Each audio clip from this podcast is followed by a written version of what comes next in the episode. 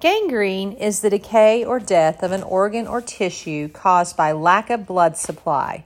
It is a complication resulting from an infectious or inflammatory processes or an injury or a degenerative change associated with chronic diseases such as diabetes.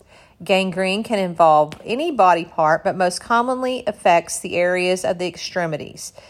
There are three major types of gangrene dry gangrene, moist gangrene, and gas gangrene.